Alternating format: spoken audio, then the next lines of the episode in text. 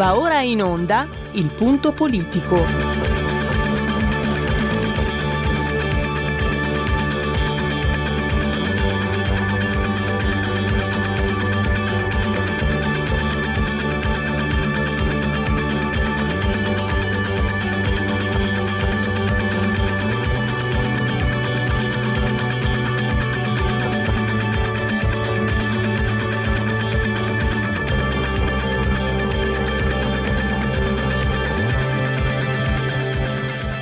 Ma se non state attenti, i media vi faranno odiare le persone oppresse e amare quelle che opprimono. Malcolm X. C'è una radio, Radio Padania, che io capita qualche volta di ascoltarla ed è veramente una paura ascoltarla, una, c'è una rabbia, una, un odio che è totale e non si può nemmeno pensare a fare spallucce, pensare che questo odio, siccome è irrazionale, occorre in qualche modo dimenticarlo. Occorre in qualche modo farlo rientrare nel dibattito politico. E poi sguatteri del padrone un cazzo. Sguatteri del padrone un beneamato cazzo. Vi invito però ad ascoltare ogni giorno per 5 minuti Radio Padania Libera. Sbarchi come se piovesse.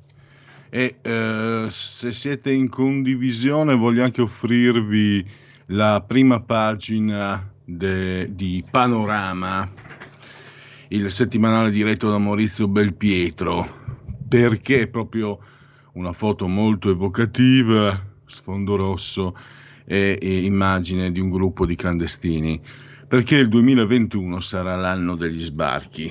Lo spiega molto bene Maurizio Tortorella in questo ampio servizio che troverete appunto nel settimanale uscito nelle edicole oggi, lo troverete fino a mercoledì prossimo, lo trovate anche online naturalmente in versione digitale. Eh, quali sono i motivi? Beh, il motivo principale, la causa scatenante, è l'abolizione dei decreti sicurezza, i decreti cosiddetti Salvini. Perché eh, con i decreti Salvini l'Italia aveva il potere, il governo, lo Stato italiano aveva la possibilità di non far entrare in acque territoriali navi straniere. Non è più così. Racheta e sodali possono fare quello che vogliono. Mi passate un esempio, è come se nella vostra città ci fossero dei centri sociali che prendono i clandestini li mettono in un furgone e ve li portano a casa. Suonano il campanello e poi vi dicono adesso tu ti prendi i clandestini. Noi adesso abbiamo una legge, almeno speriamo che qualcuno non venga idee diverse, ma non escluderei, eh? non, non, è solo, non è tanto un'iperbole, e vi dica adesso tu per legge devi prenderli. È quello che è successo. Con la legge Salvini sapevamo che quelli dei centri sociali che volevano uh, affidarci uh, 5, 6, 7, quelli che sono uh, clandestini, non lo potevano fare, adesso lo possono fare. Per giunta, eh, sempre per l'abrogazione dei decreti sicurezza, è diventato anche molto più complicato, molto più difficile eh, l'espulsione di costoro, perché li chiamo clandestini, eh, a parte che non vedo per quale motivo dovrei seguire per quanto io vi sia iscritto, sarei tenuto per carità la deontologia dell'ordine dei giornalisti, ma quando io ho un presidente che, mi porta lontano il discorso, lo faccio breve, in una conferenza stampa con il Presidente del Consiglio, una giornalista fa delle domande che sono anche importanti perché riguardano la pandemia, il vaccino, il virus, e la giornalista viene censurata dal presidente dell'ordine dei giornalisti che si scusa due volte, la prima volta, poi la seconda più forte perché ha paura che non abbia sentito bene l'avvocato del popolo, scusatemi, ma che questi signori vengano a dettare deontologia ad altri, mm, non lo so, però io faccio il mio lavoro quindi eh, non sono io che me ne devo andare, dovrebbero essere loro, questa è la mia opinione personale. Eh, magari ne faremo cenno anche con, eh, con Francesco Borgonovo no? sul, sul, fatto dei ruoli, dei linguaggi, eccetera. Tanto avete visto, si è sperticato, ha fatto anche una figuraccia il presidente dell'ordine dei giornalisti per difendere chi? Uno che adesso non c'è più e che probabilmente forse non esisterà più perché dal punto di vista politico gli, faccia un pastone perché parleremo anche della crisi di governo, ovviamente. Dal punto di vista politico, gli errori di Giuseppe Conte sono stati enormi, colossali. Si è fatto gabbare, menare per il naso da uno che ha il 2% come, come Matteo Renzi. Scusate se ve lo dico, ma per la mia esperienza personale, quando seguivo i consiglieri comunali della Lega a Pordenone, eh, ho, ho, visto eh, saper fare, savoir faire alla grande politica da parte di queste persone. Ve lo dico, non, ma non solo della Lega, erano ancora più bravi gli ex democristiani, gli ex socialisti, eh, non, no, non è che, che, voglio solo menare l'acqua al mulino della Lega. Sinceramente, errori così marchiani non se ne sono visti.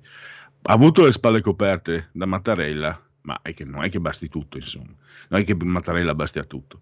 Dicevo allora che tra l'altro, scusate, ho derogato gli anacoluti del sottoscritto, dicevo che seriamente su questa mh, questione degli sbarchi, già lo scorso anno ne avevamo già parlato, c'era stato, grazie alla Morgese, un acuirsi. Pensate che in Europa gli sbarchi sono diminuiti del 23%, in Italia sono aumentati del, del 300%, da 11.000 a 34.000.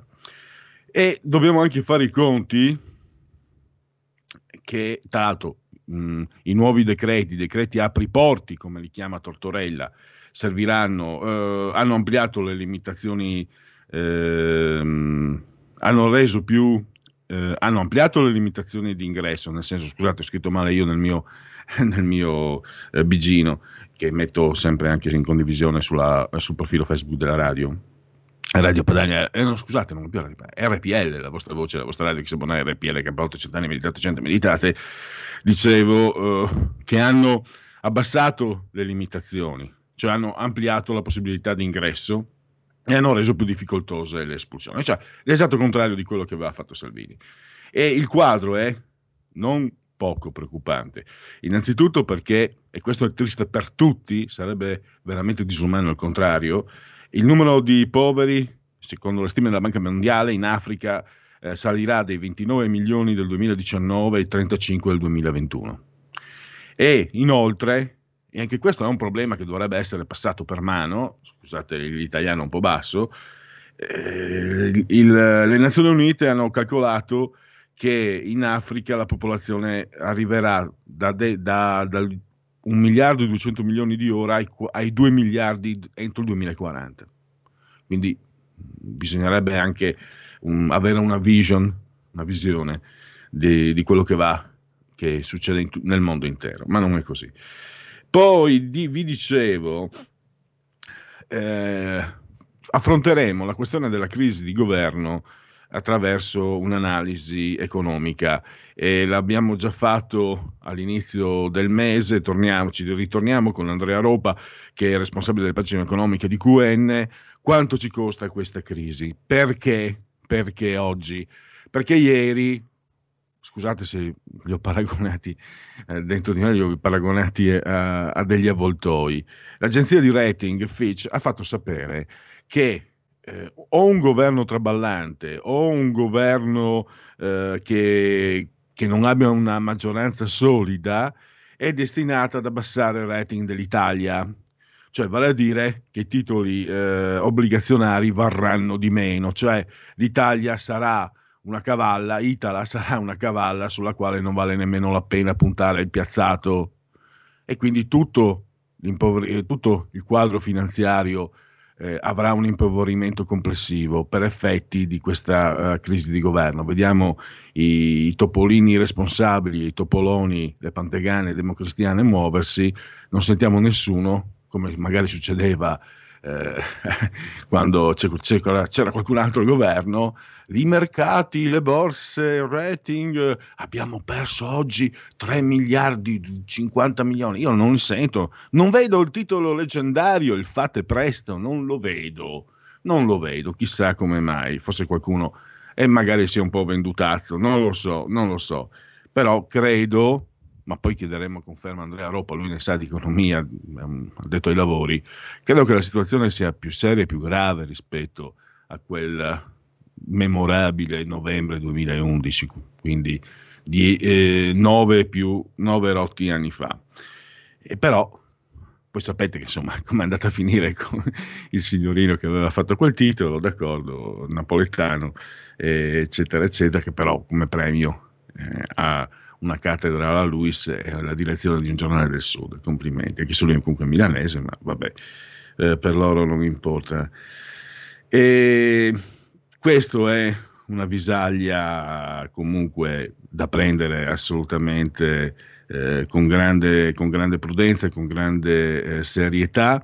L'Italia non correva comunque anche prima del Covid, perché se non sbaglio nella fascia europea era, aveva la crescita, il PIL più basso, 0,9 nel triennio 2016-2019 e per, questo, per il 2020 il rapporto debito-PIL è pari al 160%, che non è proprio una bella notizia, Fitch o non Fitch che sia, ho detto Fitch.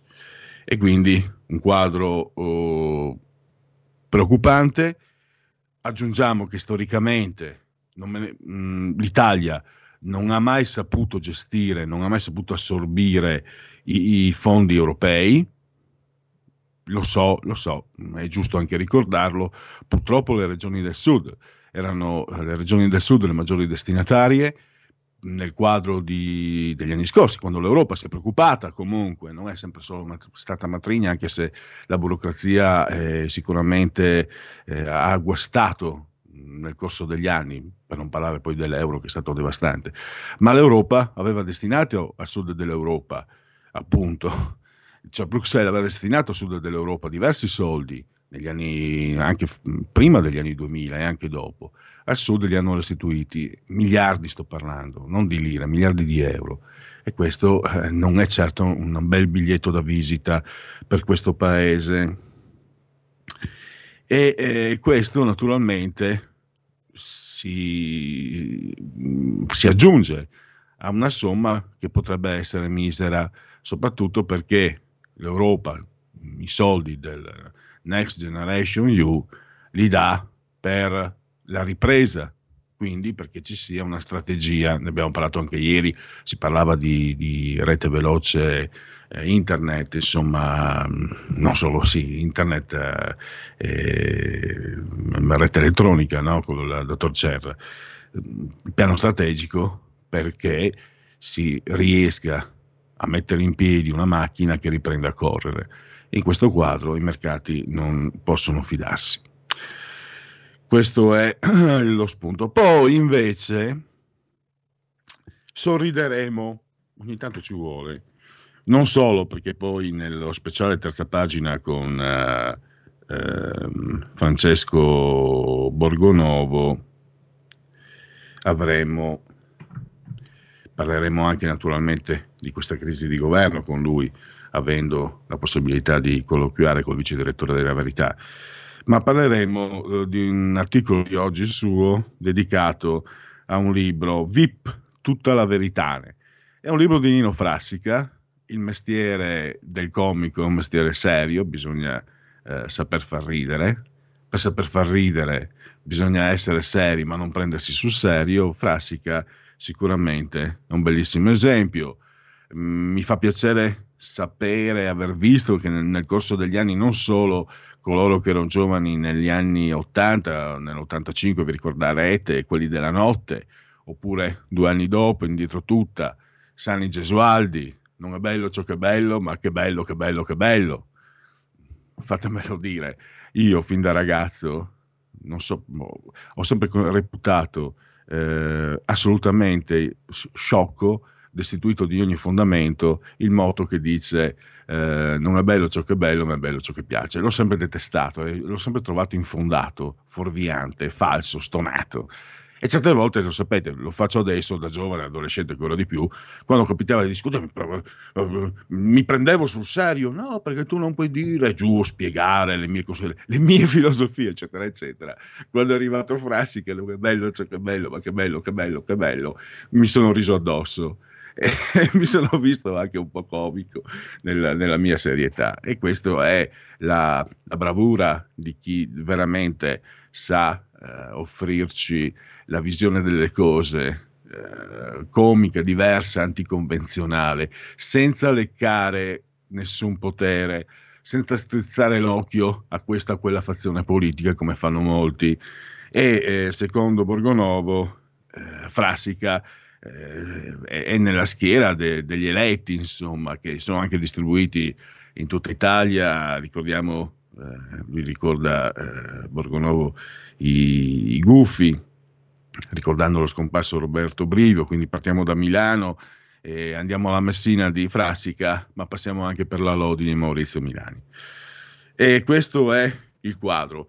Uh, dunque, eh, direi abbiamo ancora, abbiamo ancora qualche eh, minuto, 3-4 minuti, linee aperte, magari anche convenevoli formulaici, magari anche il seguito, tante robe. Dicevo, uh, quattro minuti prima di qui Parlamento, perché grazie a Roberto Colombo, sia sotto di comando in regia tecnica, potremmo sentire eh, la clip di Tullio Patassini che parla della sospensione delle bollette di acqua e gas nelle zone colpite dal sisma. Quindi eh, sentiremo un tema che tanto abbiamo anche in, recentemente trattato, ci ritorniamo per far conoscere agli ascoltatori di RPL l'attività eh, dei politici, degli esponenti politici della Lega. Allora, convenevoli formulaici 14 e 53, siete in simultanea con RPL, la vostra voce e la vostra radio. Ho già salutato e ringraziato Roberto Colombo, assiso sul autore di comando e regia tecnica, lui lì fisicamente, io da remoto. Potete anche telefonare, non in WhatsApp, non ne faccio uso né lì né là né qua. Entrambi siamo sospesi a 134 metri sopra il livello del mare, 21 gradi centigradi sopra lo zero interni, 7,7 invece quelli esterni, 39% l'umidità. La pressione si attesta a 1015,3 millibar. Il tutto nell'ottavo giorno di piovoso, mese del calendario repubblicano, ne mancano 338 alla fine. Brrr. Per tutti invece è un mercoledì 27 di gennaio, mercoledì, miarqui. Eh, 338 alla fine per i gregoriani ovviamente abbraccio forte forte forte forte forte alla signora Clotilde la signora Carmela che ci seguono dalla tv attraverso il mezzo televisivo il canale 740 740 740 740 tenetelo bene a mente ma eh, naturalmente un saluto anche a chi ci ascolta eh, vellicato dall'agito suono digitale della Radio DAB e chi usando le applicazioni appropriate per iOS e Android ci segue attraverso lo smartphone, l'iPhone eh, anche la smart TV e anche Alexa accendi RPL Radio. Passaparola ve ne saremo riconoscenti e naturalmente anche ai numerosi che ci seguono attraverso uh, internet. Io direi che chi ha tempo non aspetti tempo e se la regia è pronta passerei quasi quasi già a Segui la Lega. Segui la Lega è una trasmissione realizzata in convenzione con La Lega per Salvini Premier. Allora, legaonline.it, scritto legaonline.it, come dice Marciano Pinti, segui la Lega prima che la Lega, seg- Lega, segua, Lega segua te. È già due volte che eh, mi inciampo la lingua da ieri. Sette punti economici suggeriti dalla Lega per recuperare 20 miliardi, ma il governo non se ne dà per inteso. L'iscrizione al movimento Lega Salvini Premier eh, seguite il link, eh, il codice fiscale, i dati che vi vengono chiesti, 10 euro pagabili con PayPal anche senza essere iscritti a PayPal, questo è molto bello, e poi vi verrà recapitata alla magione la tessera uh, Lega Salvini Premier. I protagonisti leghisti in tv o alla radio, partiamo oggi con un nome storico, Dario Galli alle 16, potrete vederlo su Sky TG24, la rubrica si chiama Start il presidente dei parlamentari leghisti a Montecitorio, ovvero sia Riccardo Molinari, anche lui oggi, eh, questa sera però alle 22.15, 10 in quarto stasera, Rete 4 stasera Italia. E sempre oggi l'omologo di Molinari, il presidente dei senatori leghisti a Palazzo Madama, alle 23.30, Massimiliano Romeo, voce storica di RPL, quando era ancora Radio Padania, insieme a Bruno Vespa su Rai 1 Porta a Porta 23.30. Possiamo chiudere la rubrica Segui la Lega e poi partire subito con qui Parlamento e il deputato leghista Tullio Patassini. Poi l'intervallo e poi ci risentiamo con Maurizio Tortorella e questo quadro fosco di clandestini a raffica in Italia. Segui la Lega è una trasmissione realizzata in convenzione con La Lega per Salvini Premier.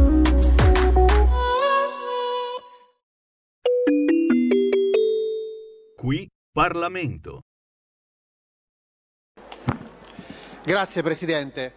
Questo ordine del giorno, ricordo all'Aula e al Governo, che tratta della questione delle sospensione delle utenze di luce, acqua e gas nei territori colpiti dal sisma del 2016. È un, eh, un ordine del giorno importante perché come nel corso di tutto il 2020 abbiamo sostenuto non è possibile far pagare le bollette a immobili inagibili o quantomeno distrutti. Il Governo si era già posto nell'occasione di spiegare che c'era una questione che avrebbero rinviato fino a fine anno, che sarebbe stato oggetto di discussione. C'è un ordine del giorno, il signor sottosegretario, già approvato sul tema, in cui si chiedeva di valutare l'opportunità di fare qualcosa. Tenga presente che la normativa in questione è scaduta il 31 dicembre 2020. Oggi è il 20 gennaio e quindi siamo a fronte di una normativa scaduta. Allora, se il governo e la maggioranza vuole prendersi la responsabilità economica e morale di far arrivare migliaia e migliaia e migliaia di bollette ai terremotati, in quest'Aula se ne può assumere la responsabilità perché mi permetta, signor sottosegretario, lei valuta l'opportunità di valutare l'opportunità di una cosa che ha già deciso. Allora, io non lo dico perché questa cosa è stata sostenuta nel corso del 2020 dal gruppo Lega, ma perché siamo in emergenza. Io mi rivolgo ai colleghi deputati delle quattro regioni interessate, Marche, Umbria, Lazio ed Abruzzo. C'era stato detto che la soluzione sarebbe stato il decreto liquidità, c'era stato detto che la soluzione sarebbe stato il decreto ristori e poi il decreto agosto e poi la legge di bilancio. La questione è che il 31 dicembre è passato. Allora, questa non è una questione legata a una normativa così difficile, trattasi di una proroga indispensabile perché altrimenti arriveranno migliaia di bollette su immobili distrutti. E tra l'altro colgo l'occasione per ricordare al Governo, visto che siamo alla vigilia della discussione del mille proroghe, che i terremotati sulle cosiddette casette di legno, sulle SAE, hanno un carico che non è più sostenibile all'interno del pagamento delle bollette. Quindi anche ieri il Presidente del Consiglio Conte ha parlato che i problemi dei terremotati erano risolti e oggi ci ritroviamo nella situazione diametralmente opposta. Noi chiediamo semplicemente di concretizzare un impegno che vi eravate presi, non ci sono nuovi impegni, è una proroga.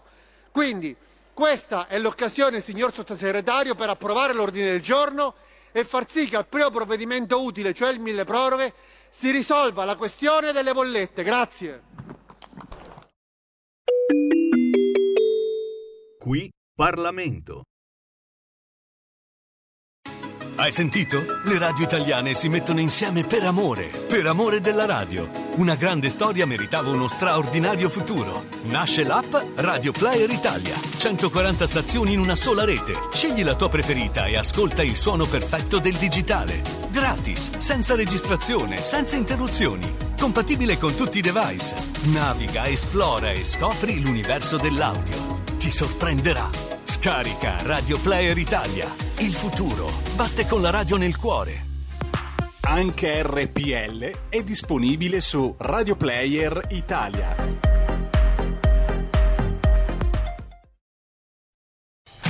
Porta con te ovunque RPL la tua radio. Scarica l'applicazione per smartphone o tablet dal tuo store o dal sito radiorpl.it. Cosa aspetti?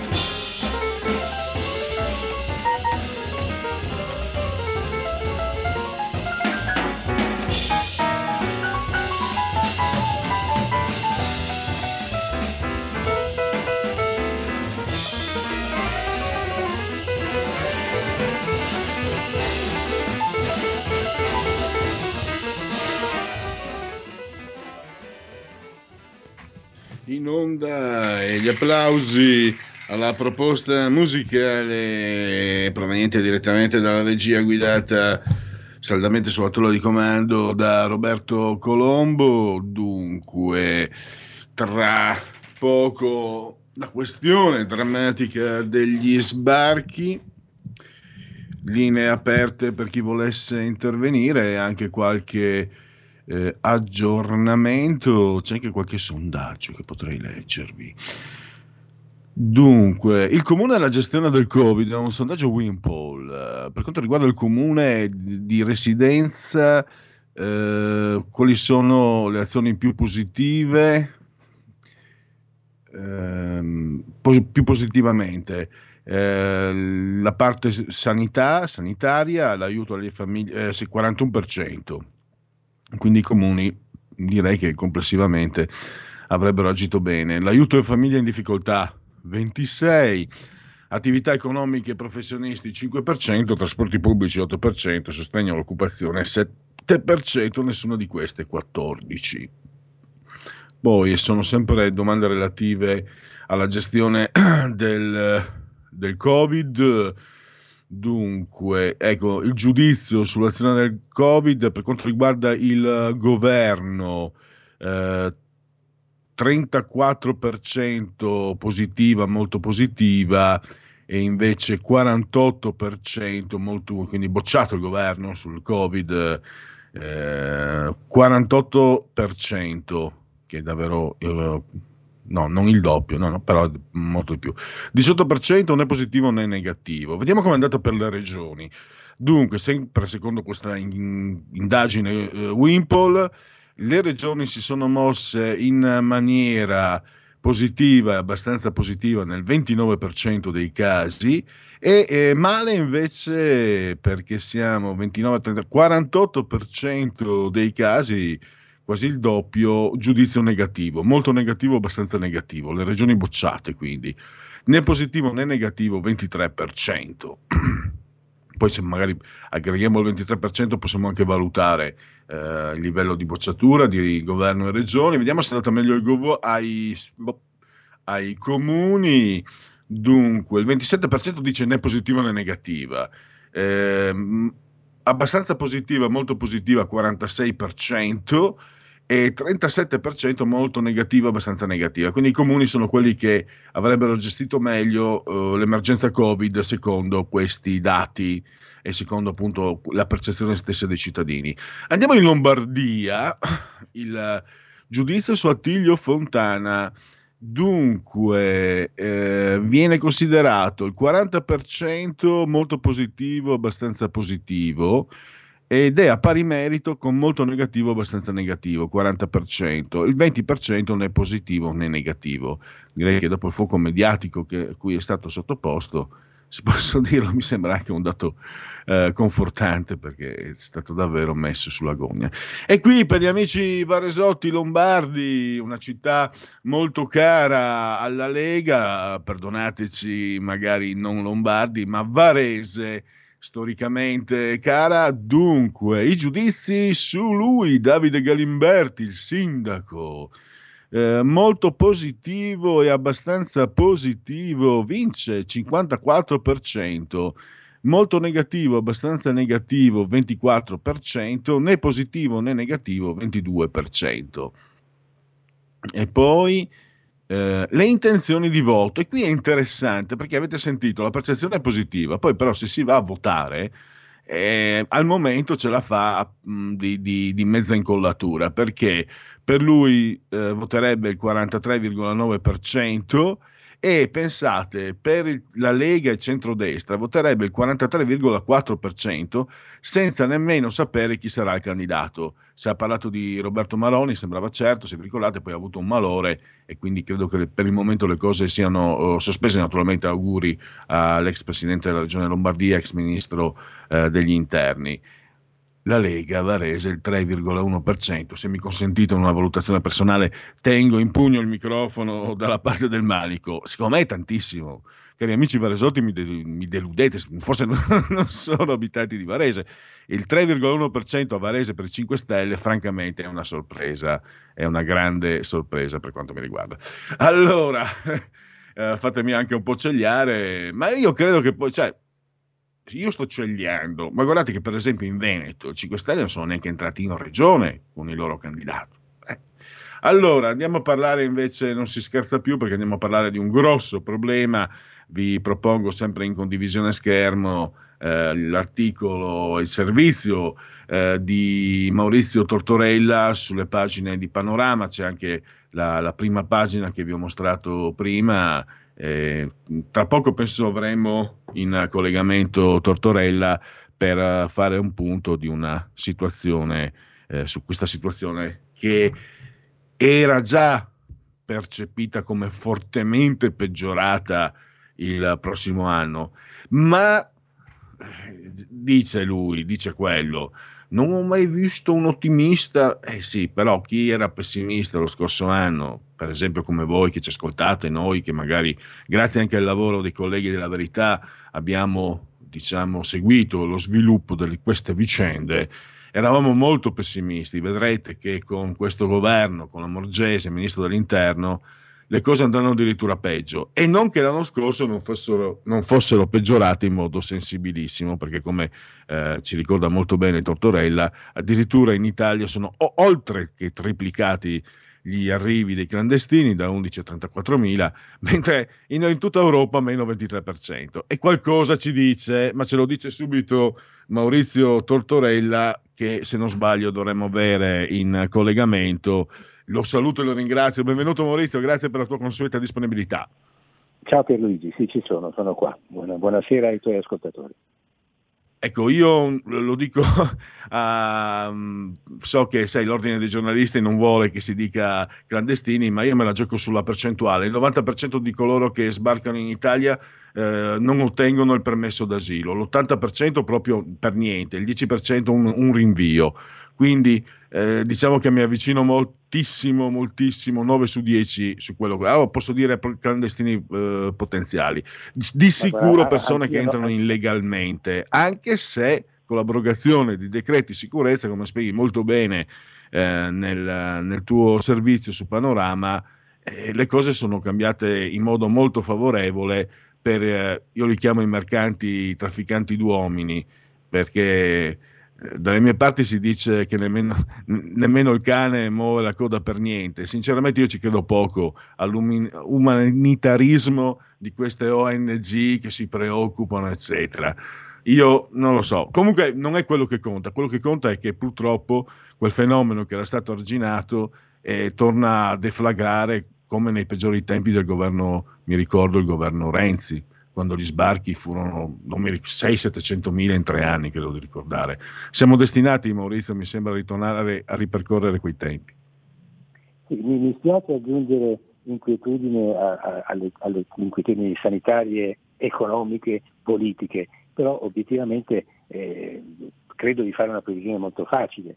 Tra l'altro ho, ho dato adesso un'occhiata eh, a, a, quello che si chiama il cruscotto degli sbarchi eh, ufficiale del Ministero del, dell'Interno e nel, nei primi 27 giorni, del, cioè fino ad oggi, insomma, eh, fino alle 8 di stamattina, nei, nel 2021, gli sbarchi sono stati eh, 872, cioè le persone, i clandestini, come chiami tu, fondamentalmente mi pare che la definizione non, non debba sconvolgere né, né, offendere nessuno, siano stati 872 appunto nei primi 27 giorni del 2021 contro 870, quindi più o meno una cifra simile all'anno scorso, ma 155 nel 2019, quindi siamo eh, sei volte, eh, eh, eh, resta sei volte più o meno la misura rispetto a due anni fa.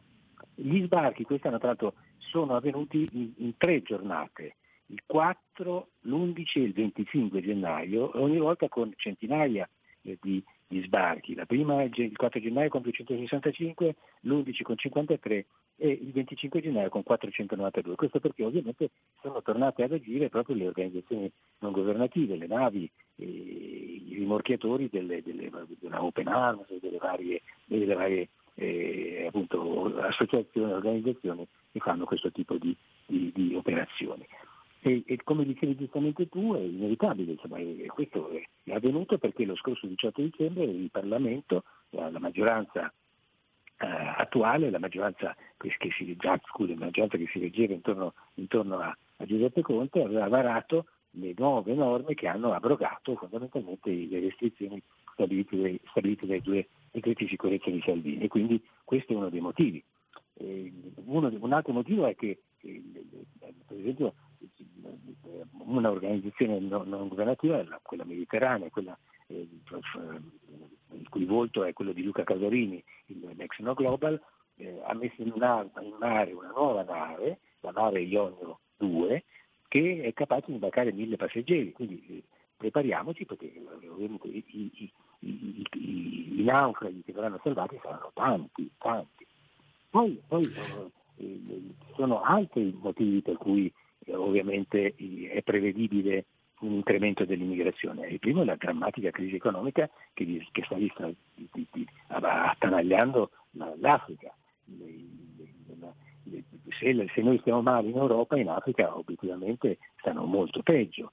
La disoccupazione in tanti paesi è esplosa, ma veramente a livelli sconvolgenti. Le rimesse degli immigrati, cioè il denaro spedito a casa da chi è andato all'estero è, si è drasticamente ridotto. Eh, le, le, le, le, Nazioni Unite calcolano che tra il 2019 e il 2020 le rimesse verso l'Africa siano calate da 85 a 67 miliardi di dollari, quindi una riduzione drastica di quasi 20 miliardi e, e appunto la disoccupazione esplode perché il turismo non c'è più, l'Africa, molti paesi, soprattutto del Nord Africa, ma non solo, vivono di turismo e quindi ci sono milioni di, di, di persone disoccupate che vengono spinte inevitabilmente verso l'Europa, anche se ci sono anche, anche guerre, tra l'altro, perché in Tigray e in Etiopia sono, sono partiti invece in novembre gli scontri tra l'esercito e il fronte di liberazione indipendentista e ci sono almeno 50.000, 60.000 profughi pronti a partire in, dal Sudan verso, verso l'Europa e, e, ovviamente anche verso l'Italia. E, ehm, eh, tutto, no, stavo, stavo, pensando che mm, naturalmente si fregheranno le mani tutte quelle associazioni, quelle specie di cooperative, devo dire anche gli albergatori, devo dire anche la Caritas, che potranno gestire, grazie alla Morgese, di nuovo 35 euro a cranio per queste persone. E io stavo, mi stavo chiedendo eh, se qualcuno di costoro si rende conto della bomba sociale, perché eh, Maurizio, questo quadro che già di per sé è sbilanciato, perché non si capisce per quale motivo chi diciamo in qualche modo guarda la macroeconomia non si preoccupi di far star meglio queste persone, anziché eh, lavarsene le mani e fare in modo che alla fine si stia un po' peggio tutti quanti. E stavo pensando ci si rende conto di, di, quella che è la situazione attuale, perché tra eh, disoccupazione, la crisi Covid, eh, sappiamo il rischio di disoccupazione. Immagino anche solo quanto queste persone. Io eh, so, seguivo i dati del Ministero degli Interni, ci dicevano che purtroppo eh, molte di queste persone eh, avranno una destinazione criminale, crimini sessuali di altro tipo, spaccio, eccetera. Ma so che ci sono anche tante brave persone, immagino tra questi donne e uomini che vengono, soprattutto sono uomini, e immagino in un quadro molto, molto brutto come queste persone in qualche modo siano ricattabili, perché metti due brave persone, l'immigrato, e faccio un'ipotesi così un po' grossolana, e una, un, risto- uno, un, un titolare di un ristorante che è veramente messo ai minimi termini sta cercando di riprendersi il ristoratore. Cosa fa? Vede l'immigrato, vede che è una brava persona, non potrà mai dargli lo stipendio, la tariffa minima, quella che si dovrebbe, e l'immigrato vede che non ha altre alternative e questo si chiama sfruttamento, ma tra l'altro praticato, io non so quanto sia poi lontano dal, dal, dal realizzabile, dal potenziale, quello che ho detto in modo anche un po' sempliciotto, per carità me ne scuso, ma pensiamo quanto, quante eh, piccole e grandi ingiustizie eh, un, un, quadro, un movimento di questo genere andrà a provocare. perché non sono tutti eh, ricchi figli di papà come la Carola Rachete. Hai perfettamente ragione, è inevitabile che il flusso eh, che rischia di essere imponente di, di, di immigrati eh, andrà, andrà a, a, appunto, in, almeno in parte ad accrescere appunto, eh, la disperazione e in parte anche la manoranza criminale, è quasi inevitabile.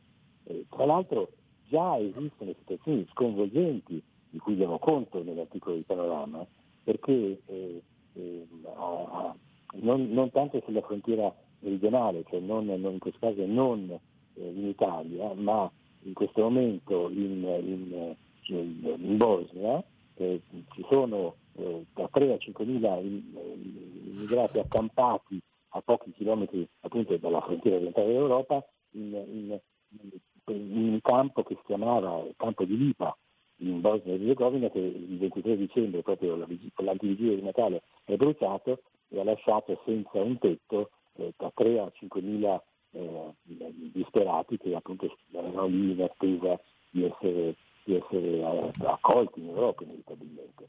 Il, non c'è nessuna soluzione per loro, eh, sono costretti a vivere alla ghiaccio, ovviamente sotto la neve perché le, le, le, temperature tra l'altro scendono sotto lo zero molto facilmente in questo periodo e quindi è un, è un disastro umanitario che l'Europa finge di non vedere, ma anche l'Italia a suo modo finge di non vedere perché i giornali italiani non ne parlano o ne parlano molto poco.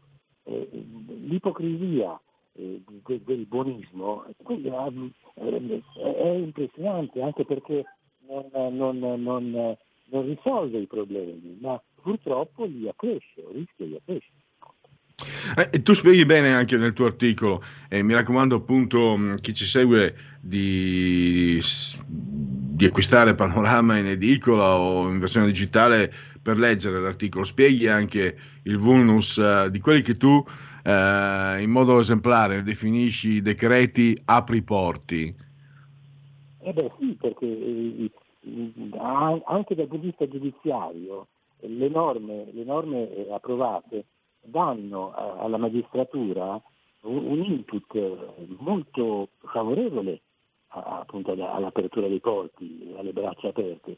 Pensa che già nel 2020 ci sono state molte, molte sentenze in, in, e eh, in, altre, in altre città che hanno accolto eh,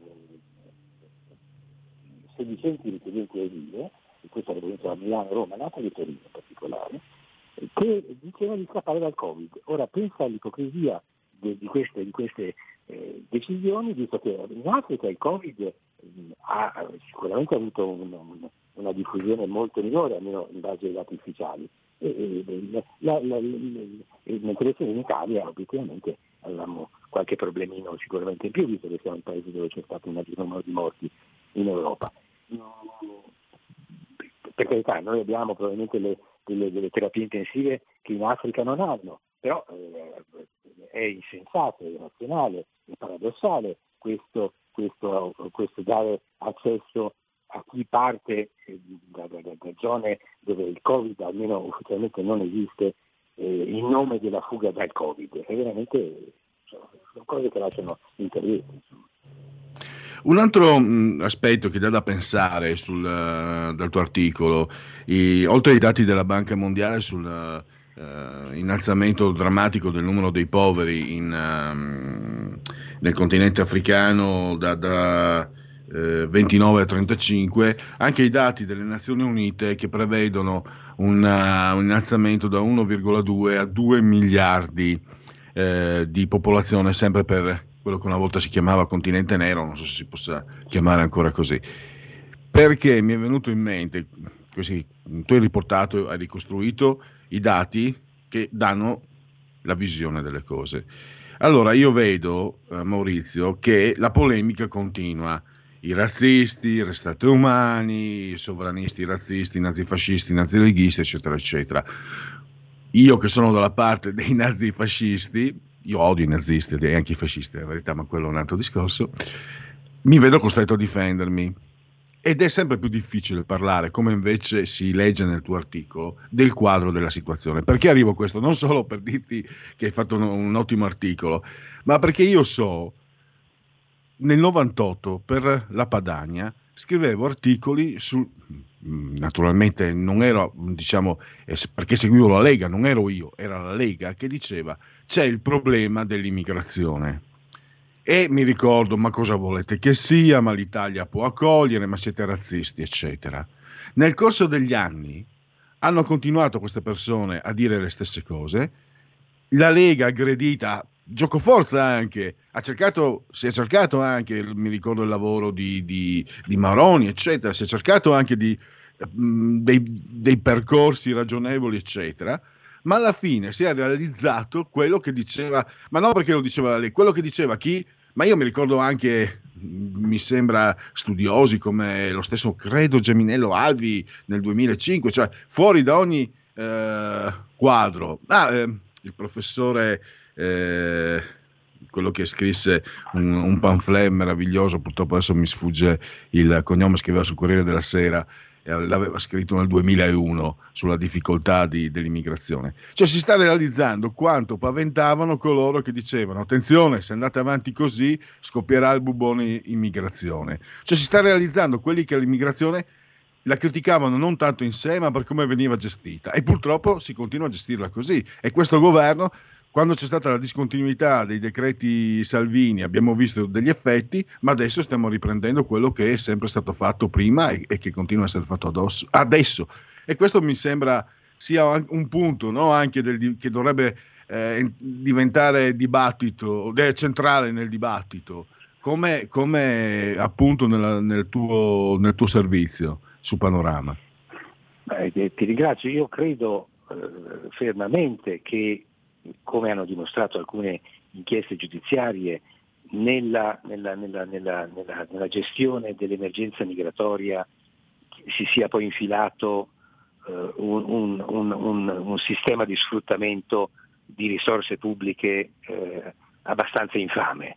Eh, un sistema che tra l'altro a me ricorda, perché sai che me ne sono occupato parecchie volte, lo stesso, lo stesso eh, sistema che approfitta dei, dei, dei miliardi utilizzati per il, la, la, l'assistenza dei bambini e dei minori eh, con problemi familiari. E sto pensando proprio agli allontanamenti di Bibbiano cui, per i quali domani come ritorna il processo a Reggio Emilia. È evidente che quando si crea un problema di queste dimensioni e quindi si, si rende necessario eh, da parte delle, delle, delle istituzioni eh, di investire 5, 6, 7 miliardi all'anno per gestire l'emergenza, è evidente che in quel business si infilano eh, personaggi eh, di, di, ogni genere, positivi e, e negativi, inevitabilmente. E, l'impressione è che si stia cercando una volta di più di, di ottenere quel risultato per, per trasformare il problema in una grande mangiatoia. E come si dice ormai chercher l'argent, non più chercher la, la fama da, da, tempo. E qui protest, anzi, diciamolo alla latina. Allora, io concludo ringraziando ancora Maurizio Tortorella, ricordando ancora, eh, vi rimetto sulla condivisione schermo eh, la prima pagina di Panorama eh, dedicata proprio al servizio perché il 2021 sarà l'anno degli sbarchi. Eh, Maurizio, grazie davvero per la tua disponibilità e per essere stato come sempre così esaustivo. Grazie e a risentirci a Maurizio Tortorella. Grazie, grazie a te Pierluigi e grazie ai tuoi ascoltatori. Stai ascoltando RPL. La tua voce libera, senza filtri né censura. La tua radio.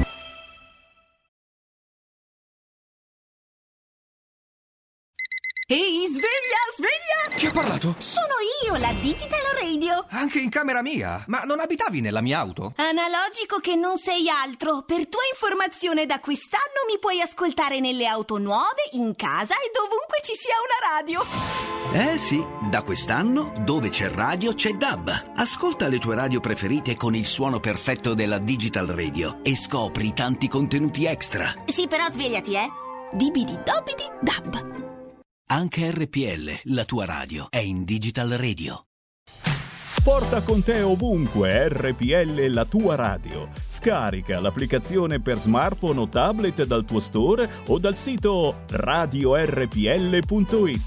Cosa aspetti?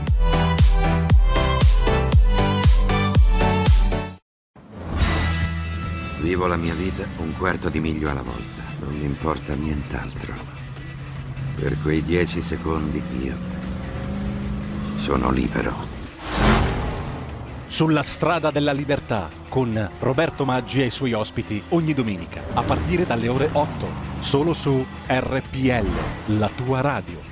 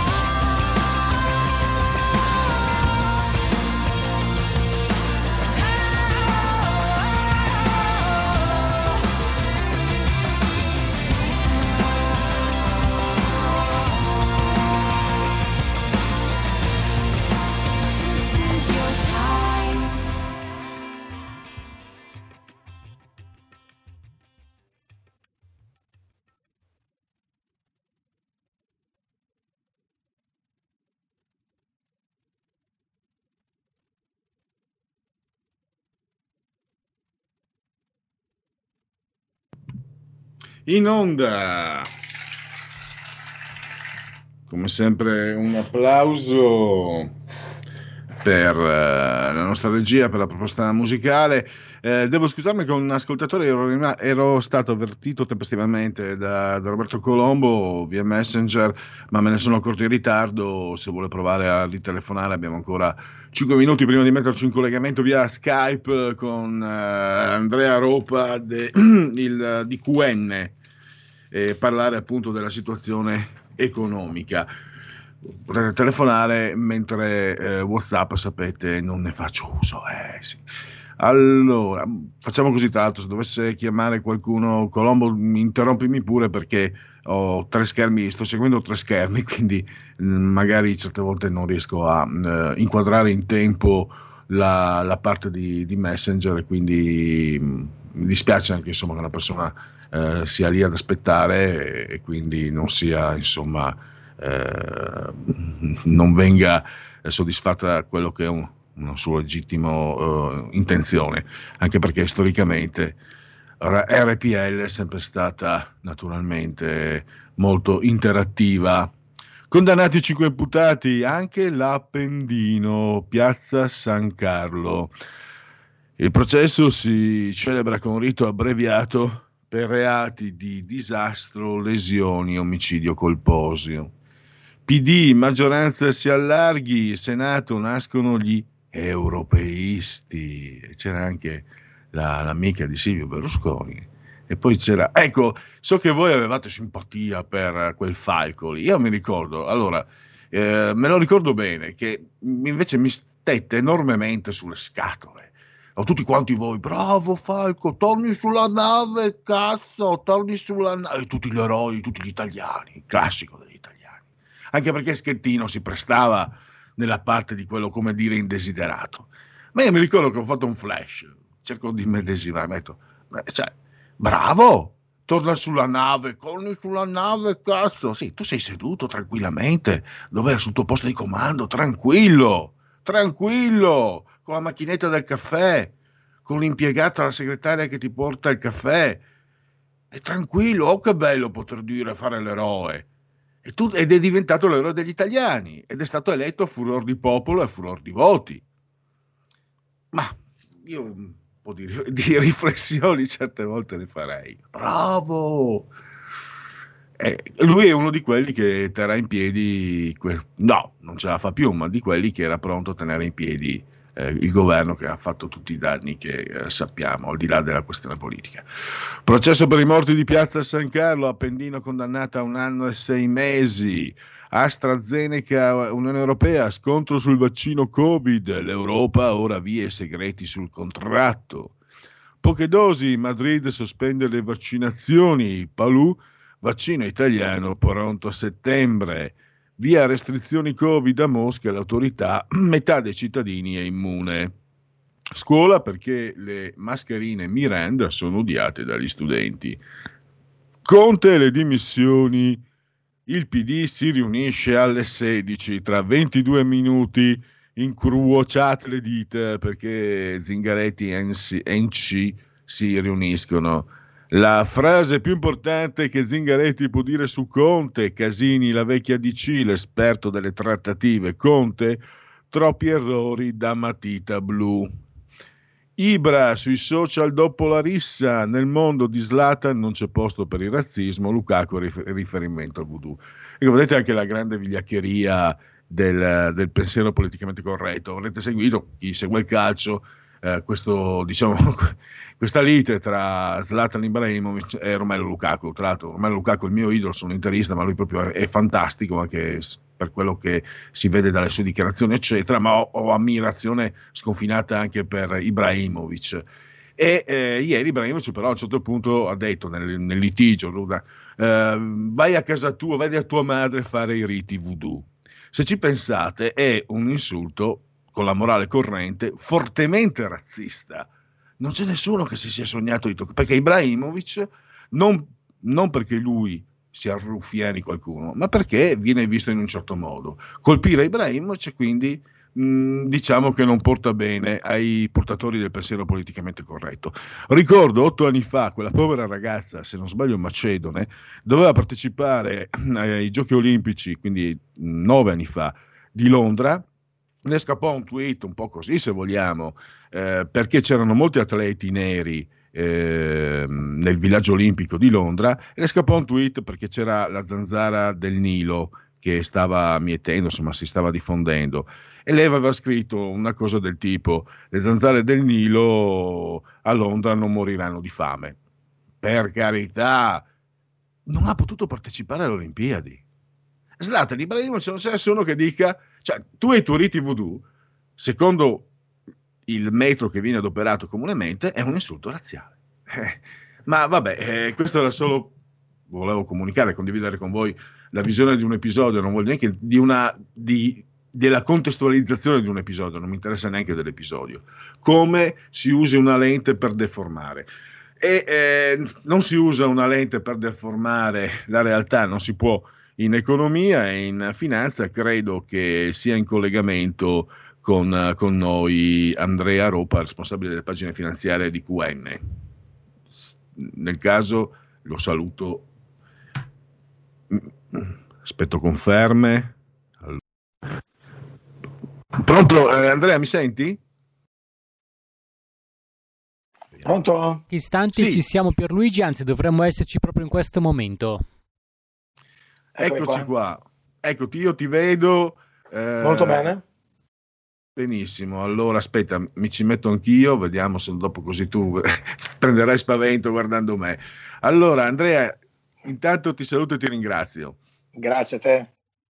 Allora, eh, diciamo, ripeto, Andrea Roppa, responsabile delle pagine finanziarie di QN, economista, e eh, la situazione vista dalle borse, dai mercati, la situazione eh, che sta accadendo in Italia, la crisi di governo, eccetera.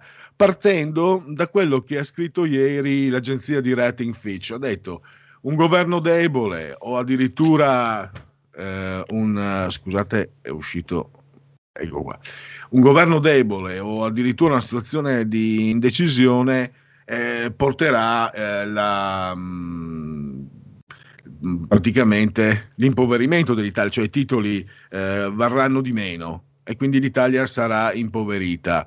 Ecco, partiamo da qui. Io ti dico la mia posizione.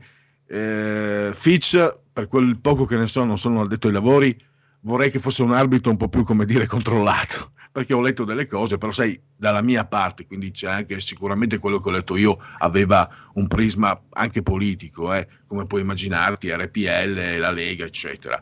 Eh, ma a me non interessa quello, interessa capire quello che può succedere in base a quanto accadrà con i fatti politici di oggi, quello che succede sulle borse, sui mercati, di conseguenza per, l'economia- per l'economia intera. Prego, Andrea. Innanzitutto buongiorno a tutti i radioascoltatori di RPL. Ma guarda, ti dirò, eh, io terrei separate le due cose, quello che ha detto eh, Fitch ieri e ha detto anche il Fondo Monetario Internazionale che ha dato una sforbiciata decisa, diciamo così, alle statistiche di crescita per quello che riguarda il 2021. Le ultime statistiche davano un più 5%, ora siamo al 3% con un 3,5% eh, nel 2022 questo significa che prima di recuperare la posizione diciamo ante covid passerà ancora un pochettino di tempo. Perché ti dicevo che sarei per eh, separare le due cose? Perché eh, la risposta dei mercati almeno quest'oggi è una risposta eh, negativa eh, però a livello globale eh, una, è una risposta negativa eh, sia a Piazza Fari che in questo momento proprio sta perdendo, ci sto guardando adesso, ci sta perdendo l'1,7%, ma anche i futures sull'apertura di Wall Street sono negativi e anche le altre borse europee oggi sono negative. Questo cosa significa?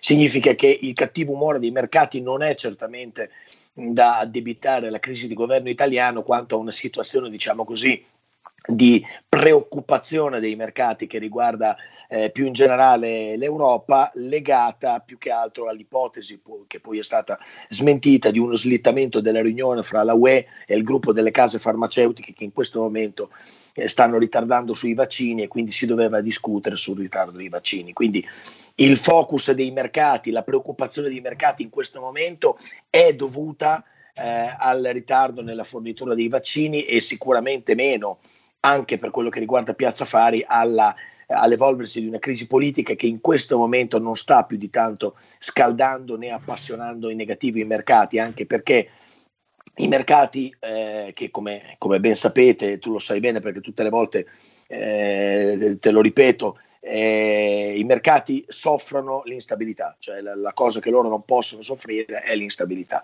Ma l'instabilità italiana in questo momento i mercati sono ancora pronti a scommettere su una soluzione piuttosto veloce della crisi di governo e quindi i, i listini eh, non stanno scontando il problema della crisi, della crisi italiana.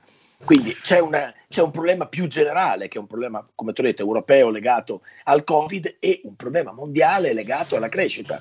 E i numeri di ieri del Fondo Monetario Internazionale e anche eh, per quello che riguarda l'Italia ai numeri dell'agenzia di rating Fitch, che tanto per cambiare eh, disegna dei, come dire, di un futuro piuttosto inquieto per, per la crescita italiana. Insomma. Ecco, diciamo appunto che il rating per l'Italia mh, è sempre stato un po' un problemino, no? Allora, il quadro è, è, molto chiaro quello che hai fatto e in un certo senso, eh, visto che c'è una sorta di, per, concedimelo, eh, mal comune mezzo gaudio, dobbiamo tornare indietro alla situazione pre-Covid e lì quella dell'Italia era comunque una situazione eh, di, di, di, di, un po' opaca. Mm, c'era il PIL che non cresceva come gli altri paesi, 0,9, il uh, rapporto de- debito-PIL, deficit-PIL enorme che purtroppo sarà obbligato a aumentare. Ecco, volevo capire quindi, eh, secondo te cosa si aspettano adesso i mercati? Perché confrontandomi con voi addetti ai lavori, Andrea, vedo che c'è anche l'idea che si possa con il recovery fund, noi abbiamo una posizione più, un po' più critica, magari diciamo no attenzione sono soldi in prestito, sì beh bella forza, chi, è che vuoi, chi vuoi che te li regali i soldi, ma con quei soldi in prestito tu potresti preparare un futuro che ti faccia uscire dalla, da, da, dalle secche. E quindi volevo capire da te, eh, perché mi sembra che ci siano gli spazi per poter intravedere un futuro diciamo più roseo per l'economia italiana, grazie anche al Recovery Fund. Ripeto, noi non siamo quegli entusiasti, però io eh, qui non sono a fare il tifoso, io cerco di, di, di, portare agli ascoltatori, grazie anche al contributo di persone esperte come te, una, una, la maggior conoscenza possibile di, una, di un problema, di un fenomeno. Certo, grazie soprattutto soprattutto ai soldi del Recovery Fund, perché ti ricordo che sono due, ricordo a te che, che, ben, che, ben, lo sai, ma soprattutto ai radioascoltatori, che sono 209 miliardi di euro, cioè un'enormità. Ecco, è, è, evidente che l'entità della somma del Recovery Fund è dirimente circa quello che potranno essere, come dire, le aspettative eh, e in qualche modo eh, il destino del, de, de, della congiuntura nel nostro paese. Che cosa si aspettano i mercati, mi dicevi tu prima, che si aspettano prima di tutto stabilità, ma soprattutto, soprattutto che questa enorme ammontare di denaro del Recovery Fund venga speso eh, in maniera efficace e, e venga, mh, come dire, allocato eh, in modo tale che eh, possa favorire la crescita. Ecco, quindi eh, in, in investimenti su infrastrutture per migliorare la sanità, per fare sì comunque eh, di dotare il paese di, eh, dei mezzi sufficienti per poter poi avviare una crescita credibile una volta appunto che i soldi del recovery fund saranno eh, spesi, perché noi il nostro problema è quello che siamo eh, eh, l'eterno fanalino di coda della, della locomotiva, che significa? Significa che quando la congiuntura tira e, e, e si cresce, noi cresciamo meno degli altri. Quando la congiuntura rallenta e si cala, noi caliamo più degli altri. E quindi questo significa che vi sono dei problemi di carattere strutturale all'interno dell'economia italiana da risolvere. I mercati si aspettano che questi soldi vengano utilizzati per eh, ovviare a questo tipo di deficienze e quindi per fare del- degli investimenti tali che siano in grado da di- di- di riportare il paese nelle condizioni di crescere come gli altri e anzi più degli altri. E qui veniamo a un problema storico, perché, ripeto, anche con gli ascoltatori facevo un po' magari di, di- di- autocritica, no? sempre critici nei, nei confronti dell'Europa a partire dagli inizi del 2000, però io ricordo benissimo che eh, l'Europa ha stanziato in passato, erano i fondi straordinari per il, il mezzogiorno d'Europa e eh, quindi ci sono soldi che sono arrivati anche all'Italia e purtroppo l'Italia storicamente si è dimostrata eh, refrattaria. Molti soldi, e lo dico fuori di polemica, tanto più adesso una Lega nazionale no, che, che guarda tutta l'Italia, mi ricordo mentre al nord il Veneto era- aveva ricevuto addirittura delle- del- degli elogi per il modo in cui aveva saputo spendere e i tempi per cui aveva saputo impiegare i fondi europei, il sud li ha res- dovuti restituire, che se ci pensiamo a, a- me, al comune cittadino, fa rizzare eh, i, i capelli in testa no? una situazione di questo genere. E mi sembra di aver capito che in, in Europa ci sia un po' diciamo, di scetticismo sull'Italia, visto questo pregresso che non è mai stato, mi sembra, sanato. Tu che idea hai a riguardo? Un'idea molto simile alla tua, tu hai fatto un'osservazione estremamente acuta. Ehm, eh, è vero che eh, in un passato anche nemmeno troppo lontano i fondi che sono piovuti sull'Italia, soprattutto su determinate regioni dell'Italia, sono stati rimandati al mittente o comunque, o comunque spesi male o non spesi o non spesi interamente, oppure non spesi eh, dove andavano spesi, insomma, quindi sicuramente una gestione dei fondi europei assai poco lungimirante, poco sagace, spesso anche indice di, di- di incapacità da parte anche di alcune amministrazioni locali. Quindi questo è un problema assolutamente presente. Eh, lo sforzo che bisogna fare a questo punto è anche, vista l'entità del, eh, del- del- del recovery fund e anche vista la gravità del momento, perché qui parliamo veramente di interventi di carattere straordinario e non di ordinari aiuti che arrivano eh, su aree depresse, diciamo così, ma interventi di natura straordinaria per far fronte a una situazione che non ha evidentemente precedenti eh, per via della situazione pandemica, ecco, sì, eh, l'auspicio è quello che invece questa volta si possano eh, utilizzare questi, ehm, questo- questa enorme, enorme massa di denaro per fare degli investimenti giusti, per, fare, eh, per colpire nel segno, per colpire nel segno. Ecco, eh, allora ti chiedo, mh, ci sono delle direzioni che devono essere privilegiate, forse non è il termine giusto, cioè delle gerarchie, perché altri tuoi colleghi, per esempio, eh, mi hanno detto, eh, anziché pensare a troppe cose rischiando di non portare a casa nulla, è meglio concentrarsi dando delle priorità ad alcuni settori, investire su quelli che poi, qui lo traduco un po' con parole mie, funzioneranno un po' da traino anche per il resto. Eh, cioè realisticamente una visione strategica d'insieme è difficile ottenerla, individuare punti sicuri. Questo ti sto dicendo quello che è una delle visioni che ho sentito qui in radio da- da- dai- dagli intervistati. E volevo capire da te invece se è un'idea diversa o, o cosa, o cosa ancora. Guarda, quello che penso è, mh, è simile appunto a- a- all'osservazione che stavi facendo tu, nel senso che eh, i soldi del Recovery Fund non devono essere lanciati a pioggia eh, per aiutare eh, in, in 100.000 modi, eh, per ce- cercare di dare un contentino a più persone possibili in maniera tale da, da accontentare un po' tutti per poi finire per scontentare tutti. Secondo me invece bisogna individuare 4-5 direttrici precise eh, sulle quali concentrare precipuamente eh, gli interventi eh, con cui so- eh, spendere i soldi del recovery plan, eh, del plan. È inutile sottolineare il fatto che il primo di queste, la prima di queste direzioni, il primo di questi interventi deve essere relativa alla sanità perché i soldi arrivano in conseguenza di una situazione pandemica, quindi secondo me eh, la- la sani- il rafforzamento eh, della sanità deve essere una delle priorità di, questo, di questi, di questi del recovery plan. Eh, poi dopo sicuramente bisogna dare una forte accelerata sull'innovazione, sulla digitalizzazione, quindi parliamo di eh, innovazione a livello mh, eh, di aziende, eh, a livello di a, automazioni industriali, cioè cercare di fare crescere in qualche modo il livello di digitalizzazione e di innovazione del nostro sistema produttivo. Forte investimento anche un'altra direzione assolutamente importante che è quello sulla sostenibilità, cioè sul fatto di eh, eh, andare a, a, produrre energia eh, a costi minori e soprattutto in modo più sostenibile per quello che riguarda l'ambiente, quindi eh, puntare forte eh, sulle rinnovabili, puntare forte eh, sui combustibili alternativi e quant'altro. E ultimo, ma non, ma non meno importante, eh, last but not least, come dicono i latinisti, eh, le infrastrutture. Le infrastrutture, cioè bisogna cercare di eh, dotare il paese di infrastrutture nuove e moderne in grado eh, di, di farlo crescere.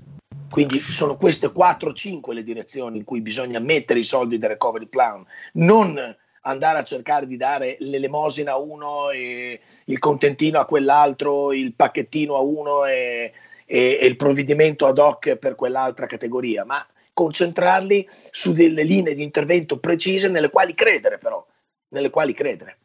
E la politica può essere un intralcio, può essere un incentivo. Cioè, mi spiego, la politica è il momento più alto, no? eh, in cui si impedisce che i soldi dei cittadini vengano in qualche modo indirizzati da gruppi di potere. Però eh, la politica è fatta dagli uomini che, come sappiamo, possono sbagliare o peggio, o peggio ancora.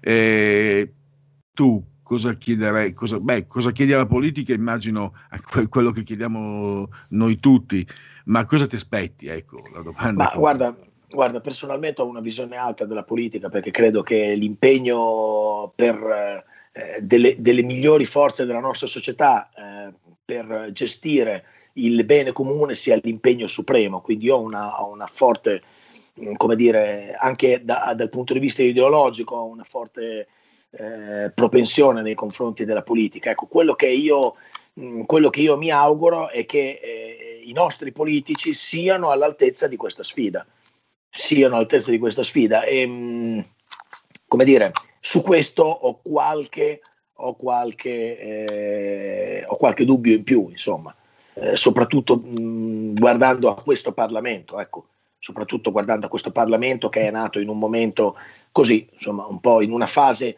non particolarmente brillante della, eh, delle, della storia politica italiana e che può essere che magari la crisi di governo che stiamo vivendo in queste ore eh, faccia superare a breve, perché appunto l'ipotesi di, di, andare a nuove elezioni mi pare tutt'altro che, mi pare tutt'altro che superata. Ma una domanda che mi è venuta in mente mentre ascoltavo. E, eh è la tua una visione condivisa e comune no? Sul, sull'attuale Parlamento, eccetera, eccetera. E l'idea magari di allargare i soggetti politici eh, che, che, in qualche modo intervengano, non dico gestiscano direttamente, intervengano con uh, proposte, con indirizzi, eh, con va- valutazioni, con pareri. Sto pensando per esempio ai presidenti di regione, ma anche ai sindaci, perché no? Che hanno il, naturalmente loro, i loro rappresentanti, eccetera, eccetera. Secondo te si rischia di far confusione? Cioè, agganciandomi a quello che dicevi, il Parlamento offre quello che offre e io ho un'idea che, che, tu puoi immaginare come leghista a chi sto pensando, ma lasciamo perdere. Andiamo a prendere quelli magari più bravi, restando nella politica, no? Guarda, ti faccio anche un nome eh, che, che, riguarda anche la, la, la, sede della tua testata, bene o male, mh, mm, lì beh, il resto del Carlino. Sto pensando al, al governatore della regione Emilia-Romagna. A Stefano Bonaccini, certo. Sì, che ha Ma dato prova di essere... Anche a Luca, anche a Luca Zaia, eh. voglio dire, per, eh, che si sono dimostrati dei governatori capaci e nelle condizioni di ecco, poter... Fare, fare, riferimento a questi soggetti, rischia, rischia, eh, che idea è secondo te? Si rischia confusione o può essere, se ben condotta, un'idea utile? No, è un'idea assolutamente utile, non si deve, non si può e non si deve rischiare confusione. Secondo me il contributo che possono apportare eh, i territori, nella fattispecie le regioni, eh, a, a, a all'elaborazione di una politica nazionale comune per quello che riguarda eh, questo tipo di problema è un contributo assolutamente essenziale. Si tratta di trovare un tavolo o comunque un momento di sintesi in cui le regioni possano in qualche modo eh, portare la loro esperienza, portare i loro consigli, portare la loro collaborazione e, e soprattutto fare sì che, queste, eh, che questo contributo da parte delle autonomie, dei territori, delle regioni, delle province autonome eh, e anche di comuni e comuni, dei comuni stessi, dei singoli comuni stessi, possano appunto trovare un momento di sintesi e possano essere eh, utilizzati eh, come contributo eh, valido eh, nella formazione delle decisioni che verranno poi prese ovviamente dal governo, da un governo. Non mi chiedere quale sarà questo, non sicuramente non questo governo, il prossimo governo che nascerà e stiamo aspettando. Allora, intanto eh, concludiamo. Io ringrazio ancora Andrea Ropa, economista responsabile delle pagine eh, finanziarie e economiche de, di QN. Grazie davvero e a risentirci a presto. Grazie a voi, un saluto a tutti i radioascoltatori di RPL. Stai ascoltando RPL. la tua voce libera, senza filtri né censura. La tua radio.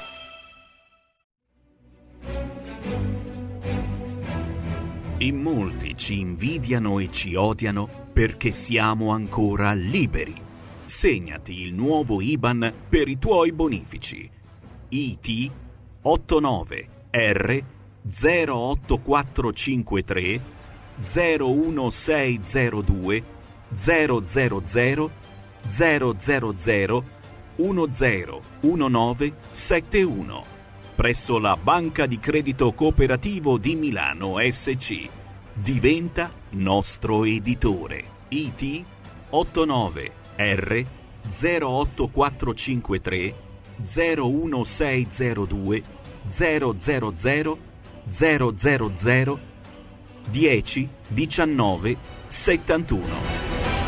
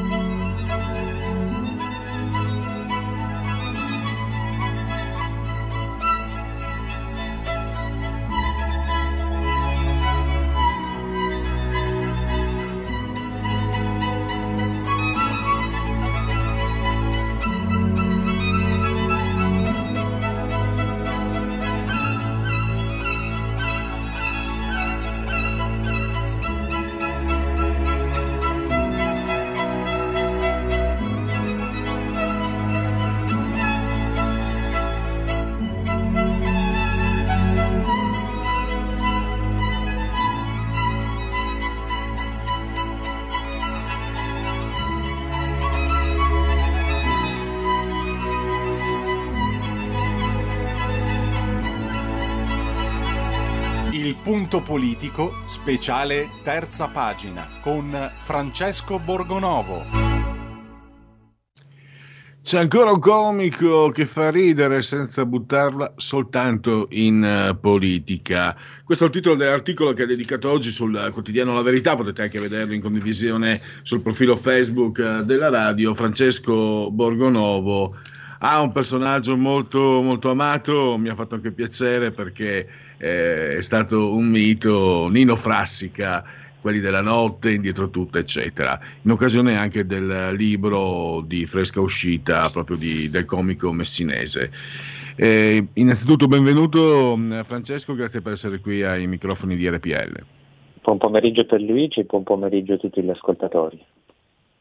VIP tutta la verità eh, è in Audi. Cosa ti ha colpito, ehm, Francesco, eh, di Borgonovo? Perché hai dedicato un- la tua attenzione a un tema, anche se vogliamo, molto, molto pop? Io volevo condividere rapidamente con te quello che avevo condiviso coi- per farti capire il mio rapporto con Frassica. Eh, quando ero fin da ragazzo ho sempre odiato quel modo di dire che recita non è bello ciò che è bello ma è bello ciò che piace perché non so perché l'ho sempre trovato no so perché l'ho sempre trovato sciocco stupido vuoto falso ipocrita e io mi ricordo che sai poi quando si è adolescenti ci si prende sul serio e le discussioni eccetera no tu non puoi dirlo no sai la soggettività eccetera. E poi mi ricordo che all'improvviso a quelli della lotta arriva sale, ehm, Fra Antonino da Scasazza, non è bello ciò che è bello, ma che bello, che bello, che bello. E mi sono riso addosso, mi sono sentito dolcemente ridicolo e mi ha veramente aperto, insomma, la- non solo lui ovviamente, ma secondo me la sua forza è anche quello di, di aprire eh, lo scrigno dell'ironia, ma attraverso di lui anche dell'autoironia volevo condividere, chiedo scusa agli ascoltatori, una cosa mia biografica, ma io voglio poi arrivare a quello che pensa Francesco di, di Frassica. Volevo partire da una cosa mia. Eh, perdonatemi, prego Francesco. Ma credo che sia eh, appunto questo, no? sono quelle piccole cose per dire, eh, a me fanno molto, fanno impazzire alcune assurdità che lui dice durante i suoi monologhi, cioè sono cose apparentemente senza senso, piccole cose, no? delle finezze che mi fanno però morire da ridere. E, e questa secondo me è la sua bravura, la sua grandezza di Frassica, perché a differenza dei Crozza, di tutti quegli altri no, che fanno satira, che sono impegnati, che mm, come dire, eh, fanno anche la morale, no? tante volte non si presentano come quelli che eh, possono attaccare chi vogliono a piacimento perché la sanno più lunga. Ecco, eh, lui no, eh, lui ha una leggerezza secondo me e anche una, mm, una grazia ed eleganza che sono veramente eh, pochi comici italiani ad avere e, e questo lo rende veramente diverso, no? anche questo ehm, come dire, non fare necessariamente sempre ricorso alla politica per, eh, per far ridere e però ha una, secondo me una qualità dei testi quasi letteraria, perché poi gioca con le parole, no? un po' fa lo sgrammaticato, questo accento del sud eh, caricaturale e dall'altra parte però è un modo molto anche colto no? di eh, giocare col linguaggio e a me sembra che faccia queste cose senza però farli intellettuale, no? ci sono quelli i comici che vogliono un po' a un certo punto fare gli intellettuali perché non, non si accontentano, non si trovano bene a fare i comici, pensano che non sia una cosa all'altezza e quindi si devono dare un po' di dire, nobiltà facendo qualcosa di serio. E invece lui no, continua a fare le sue cose, poi certo Frassica fa anche l'attore, delle fiction, fa mille altre, quindi fare delle pubblicità, però c'è sempre questa, eh, atteggiamento un po' scanzonato, un po' matto, che a me piace tantissimo. Poi questo libro in realtà ha anche delle cose molto serie, perché poi io per esempio ho trovato geniale quando dice all'inizio io in questo libro voglio fare un po' il giornalista, ho sempre sognato fare il giornalista, il giornalista è il mestiere più antico del mondo, che lo dice con una finezza incredibile, però allo stesso, allo stesso tempo eh, sappiamo che il mestiere più antico del mondo è la prostituzione, no? come si suol dire, quindi eh, con grande raffinatezza sta dicendo anche che i giornalisti sono un po' dei venduti, però lo dice così senza far la morale, no? con, eh, è una frecciata eh, cattivella, però anche piacevole che ti fa ridere, non ti fa dire ma chi sei tu per dire una cosa del genere. Eh, ecco, mh, questa capacità di... Allora, il comico è un mestiere serio, di chi però ha la capacità di non prendersi sul serio e quindi di, di aprire, eh, di offrire una visione eh, nuova della realtà. Quindi, mi pare di capire. Sì, ma anche perché a un certo punto, ehm, come dire, lui non è che non faccia, cioè sia fuori dal mondo, perché ci sono, per esempio, in questo libro, questo libro parla dei VIP, no? Eh, e racconta della gente che lui conosce sicuramente anche personalmente. E allo stesso tempo, però, eh, lui fa una cosa seria, nel senso che fa ridere questo libro e si vede che non sono cose buttate lì come alcuni libri di certi comici. Eh, però allo stesso tempo non si prende sul serio, no? si prende anche in giro da solo, eh, Frassica. Ad esempio tutti questi comici di sinistra no? che fanno appunto la morale eh, e poi magari guadagnano un sacco di soldi eh, e lui come la risolve? Dice, eh, io, non so, dice a un certo punto io eh, forse per, ehm, come dire, eh, per natura, no? nel senso che sono del segno del Sagittario, non ho mai amato molto la miseria, ho sempre preferito la ricchezza. E questa è una, è una stupidaggine se volete, però è, è, capito, è anche un modo onesto. Non ti sembra, eh, scusami Francesco, certe volte io ti dico da, da- da spettatore, poi anche mh, di tanti anni fa anche, che Frassica, tu hai citato anche Maurizio Milani, Guffi, ovviamente ci possono mettere Renato Cocchi Renato, eccetera. Eh, sembrano certe volte, non voglio sembrare troppo astratto, provenienti da un altro pianeta. Eh, sono, non sono stralunati ma non troppo, ma ti danno l'idea di, di- di essere in un loro mondo. A me è venuto in mente, anche se il genere chiaramente è diverso perché è diversa la cultura, un comico americano, eh, Andy Kaufman, che faceva la parte di Lafka nella serie tele- eh, di telefilm eh, Taxi si chiamava tanti anni fa, un comico che poi vabbè, ha avuto anche problemi eccetera, che aveva, e che è molto giovane per malattia, e che aveva comunque anche lui proponeva, forse in una realtà molto seriosa e professionale come quella americana, ancora con più difficoltà, questo- questa comicità che, che ti, ti coglie in, in contropiede, ti spiazza. C'è qualcosina anche che io rivedo certe volte quando, quando fa il bravo in Genegnocchi, per esempio, poi magari eh, lui viene da una, da una parte politica e certe volte se lo ricorda anche troppo.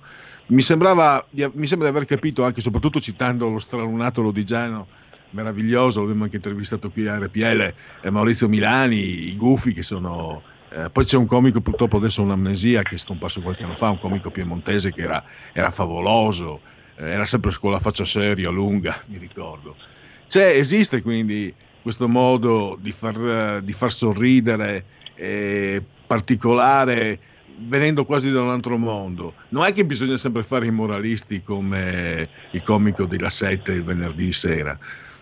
Crozza. No, assolut- assolutamente. Infatti io amo Milani molto perché ha questo, eh, questa cosa fu- appunto fuori da ogni, fuori da ogni logica ehm, e quindi eh, come dire leggero, no? È leggero però dice delle cose che ci riguardano tutti. Secondo me anche Frassica ha questo stile eh, un po' retro se vogliamo, no? di, di anni fa, di questo nonsense, che però non è un modo di, eh, qualcuno potrebbe dire, vabbè, è un modo di sfuggire alla politica, di tenersi tutti buoni.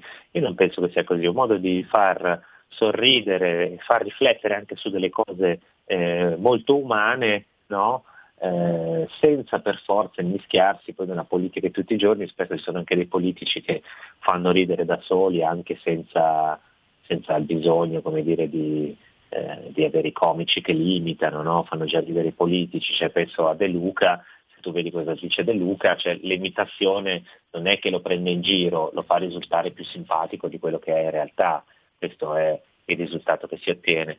E invece Frassica ha questa appunto leggerezza, questa dolcezza quasi, eh, questa capacità come altri, come Cocchi e Renato, che avevano delle cose eh, meravigliosamente insensate, no? quando dicevano eh, via Torino tutta uno scoglio, no? che c'era il mare a Milano, cioè, è una cosa che non vuol dire niente, però è, è- è splendida, no? È- e ti, ti, ti rasserena in qualche maniera e secondo me anche Frassica ha delle punte di questo tipo. Poi ci sono anche delle cose eh, insomma, un po' più eh, grevi magari, eh, come quando dice a un certo punto del libro eh, io l'altro giorno ho litigato con un ragazzo mio fan che ha 59 anni e, continuava a dirmi, eh, signor Frassica, eh, signor Nino, signor Nino, ma lei come mai un VIP? Come fa, cosa fa per essere VIP? Quanti VIP conosce? E dopo a un certo punto, dopo un po' di questa insistenza, Frassica dice, io l'ho coltellato, no? E, e così è una, è una scemenza, però eh, fa vedere anche in qualche maniera no, l'ossessione degli italiani per la fama, per i reality, per le cose, cioè coglie un punto eh, molto vero, no? Oppure quando dice che eh, tutti i VIP hanno normalmente un figlio segreto, tranne Vittorio Sgarbi che ne ha 199. Eh, o ancora ehm, quando parla di Fedez e Chiara Ferragni, dice che Chiara Ferragni ha scoperto che Fedez aveva un figlio segreto perché un giorno ha alzato un braccio e aveva sotto l'ascella tatuato la data il nome e la data di nascita del figlio, però se ne era dimenticato perché aveva talmente tanti tatuaggi, aveva il tatuaggio lì sotto che non lo vedeva più e gli era passato di mente. Allora si è messa che era Ferragni a guardare tutti i tatuaggi di Fedez e ha scoperto che Fedez aveva tatuato anche una macchina segreta, eh, la ricetta segreta del tiramisù della nonna e varie altre cose. Ecco, queste sono eh, piccole punzecchiature che però insomma secondo me funzionano molto, in questo momento c'è anche bisogno un po' di leggerezza. Eh, no? stavo pensando quindi questo libro edito da Einaudi, eh, consigli insomma di leggerlo anche per, per sorridere anche in modo intelligente, no? si può, ci si può riuscire grazie anche a figure come quella di Nino Frassica. Prima di liberare i tuoi impegni Francesco volevo approfittare della tua presenza per due punti. Eh, Io non vorrei costringerti, un aggiornamento, non so se c'è molto da aggiungere sulla crisi di governo, mm, francamente non c'è ancora, insomma, dovremo aspettare i prossimi giorni. E poi un altro mi, mi incuriosiva, una tua opinione su un fatto. Non voglio parlare di calcio, ma ieri derby Inter-Milan, grande rissa tra, tra due miei miti sportivi, Lukaku che mi piace tantissimo anche come figura e anche il bandito Zlatan Ibrahimovic.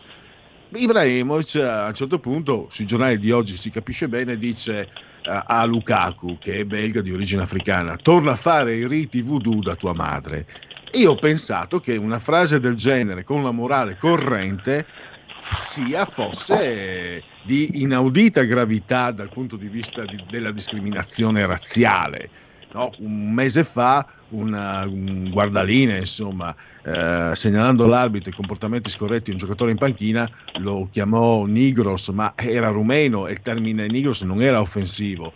Oppure il giocatore Cavani, che è un suo amico che gli faceva i complimenti, lo aveva salutato negrito, mi sembra una cosa del genere, che non è offensivo in lingua eh, castigliano-uruguagia. Però Cavani ha pagato una multa salatissima, espulso, eccetera. Oggi invece vedo che eh, Zlatan Ibrahimovic nessuno si fa un plissé. E mi ha colpito eh, perché Zlatan Ibrahimovic non è uno schierato, però diciamo che ha un'influenza mediatica molto alta e ho pensato, vuoi vedere che preferiscono non attaccare Zlatan Ibrahimovic non tanto per lui quanto perché moltissimi potrebbero in qualche modo non stare al gioco? Mi è venuto in mente questo, questo passaggio, questo pensiero.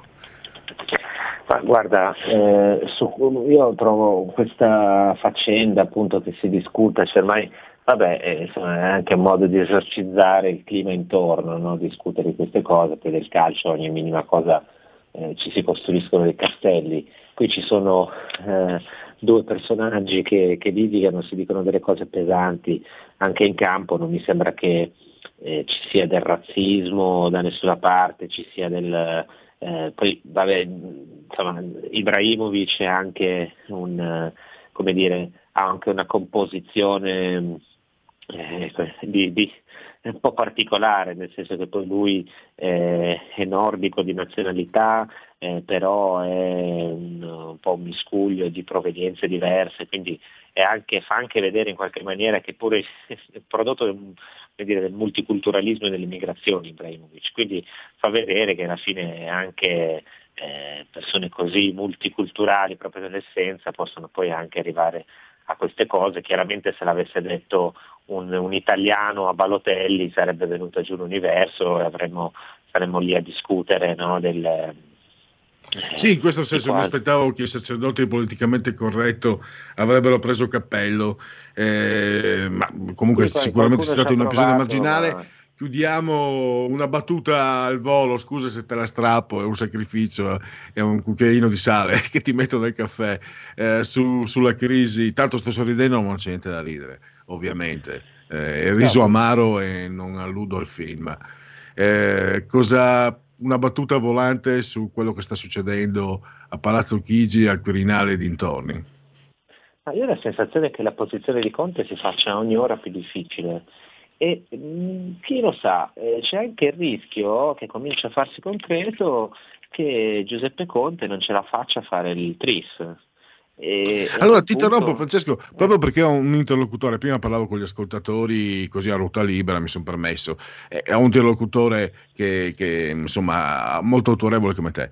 Io mi sono permesso di dire che secondo me, io in base anche a quello che ho visto quando lavoravo per la Padania, pensa 97-98 e, e dintorni eh, da Pordenone, pensano. Però io ho visto operare consiglieri comunali anche di piccoli comuni e non sto parlando necessariamente di leghisti, sto parlando magari di ex post democristiani e socialisti che mi hanno dato l'idea di possedere la materia politica in modo molto più serio, molto più capace. Non sto dando valutazioni di merito su Conte, voglio solo chiedere, secondo me Conte, non da oggi, soprattutto negli ultimi mesi, di- ma anche prima, dal punto di vista politico, ha commesso una serie di errori colossali che, a mio avviso, solo la figura di Mattarella eh, ha permesso di, in qualche modo di, evitare, di evitarne la caduta. È un'idea, eh, cioè proprio, io non- sto, ripeto, non mi interessa valutare Conte, ma il Conte politico sì, no? perché è stato Presidente del Consiglio. E francamente mi è sembrato una frana. Sì, peraltro ha fatto innervosire anche Mattarella con questo- con tutta questa pantomima di missioni, non di missioni. E c'è un elemento interessante, il fatto che oggi Sandra Lonato, signora Mostella, dica eh, io non ci sto più in questo progetto è indicativo, perché forse significa, avete presente il canarino nella miniera, no? Che quando sente la fuga di gas eh, un po' cinguetta oppure insomma eh, sviene o altro. Ecco, lì è un po' la stessa cosa, no? c'è, c'è puzza di bruciato intorno a Conte, allora cominciamo ad allontanarci. E io ho la sensazione che eh, cominci ad allontanarsi per lui e per Casalino, perché alla fine Conte è scomodo per tutti, è scomodo per il Partito Democratico, perché a quanto pare un pochino di consensi, forse anche un banale 10% eh, nelle urne potrebbe prenderlo, quindi andrebbe a prendere dei voti al PD, non ad altri, eh, o insomma, in parte 5 Stelle forse, eh, e comincia a essere scomodo per- perché impedisce poi di avere una maggioranza con i renziani, eh, dà molto fastidio eh, al centrodestra e quindi chi lo sa che non si trova in accordo eh, facendolo fuori. Certo, poi verrebbe un altro tipo di governo, eh, magari forse più spostato a sinistra addirittura, eh, che di sicuro come dire, non è che c'è da essere contenti per una cosa del genere. Eh, io credo che comunque non si andrà a votare, voto lontano, però almeno ci toglieremmo dai piedi questo signore che comincia a diventare un po' arrogante e chi lo sa, almeno movimentare un po' le acque farebbe venire veramente allo scoperto la maggioranza di governo senza eh, tutti questi dire, paraventi, virus, mica il virus, eh, fatti finora. Poi peraltro se cadesse Conte vorrei vedere che fine farebbero anche i commissari, perché poi sono ad esempio Arcuri, che poi è l'uomo che sta gestendo malissimo questa emergenza, è uno, insieme a Speranza, è uno dei primi che dovrebbe cadere. E, questo è un auspicio comune. Credo anche che per, per pescare eh, certe, certe figure insomma, bisogna andarle a cercare. Sto pensando anche a Lazzolina, Bonafede, eh, eccetera, Tridico, eccetera, eccetera. Per oggi concludiamo. Io ti ringrazio. Scusa anche se ti ho coinvolto su temi magari. Beh, no, quello della crisi di governo, no, quella di Lukaku, eh, Ibrahimovic è un Beh, po' più ma- marginale. Ma, mh, Oggi abbiamo parlato di approfitta- comici, ci stava a parlare anche della crisi di governo. ho approfittato della tua disponibilità eh, e, chiedo scusa, ma continuerò ad approfittare della tua disponibilità. Grazie ancora di tutto, Francesco. A domani. Grazie, grazie a tutti e domani.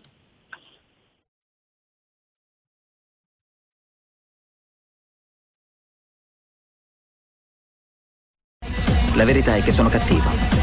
Ma questo cambierà. Io cambierò. È l'ultima volta che faccio cose come questa. Metto la testa a posto, vado avanti, rigo dritto, scelgo la vita. Già adesso non vedo l'ora. Diventerò esattamente come voi. Il lavoro, la famiglia, il maxi televisore del cazzo, la lavatrice, la macchina, il CD e l'apriscatole elettrico.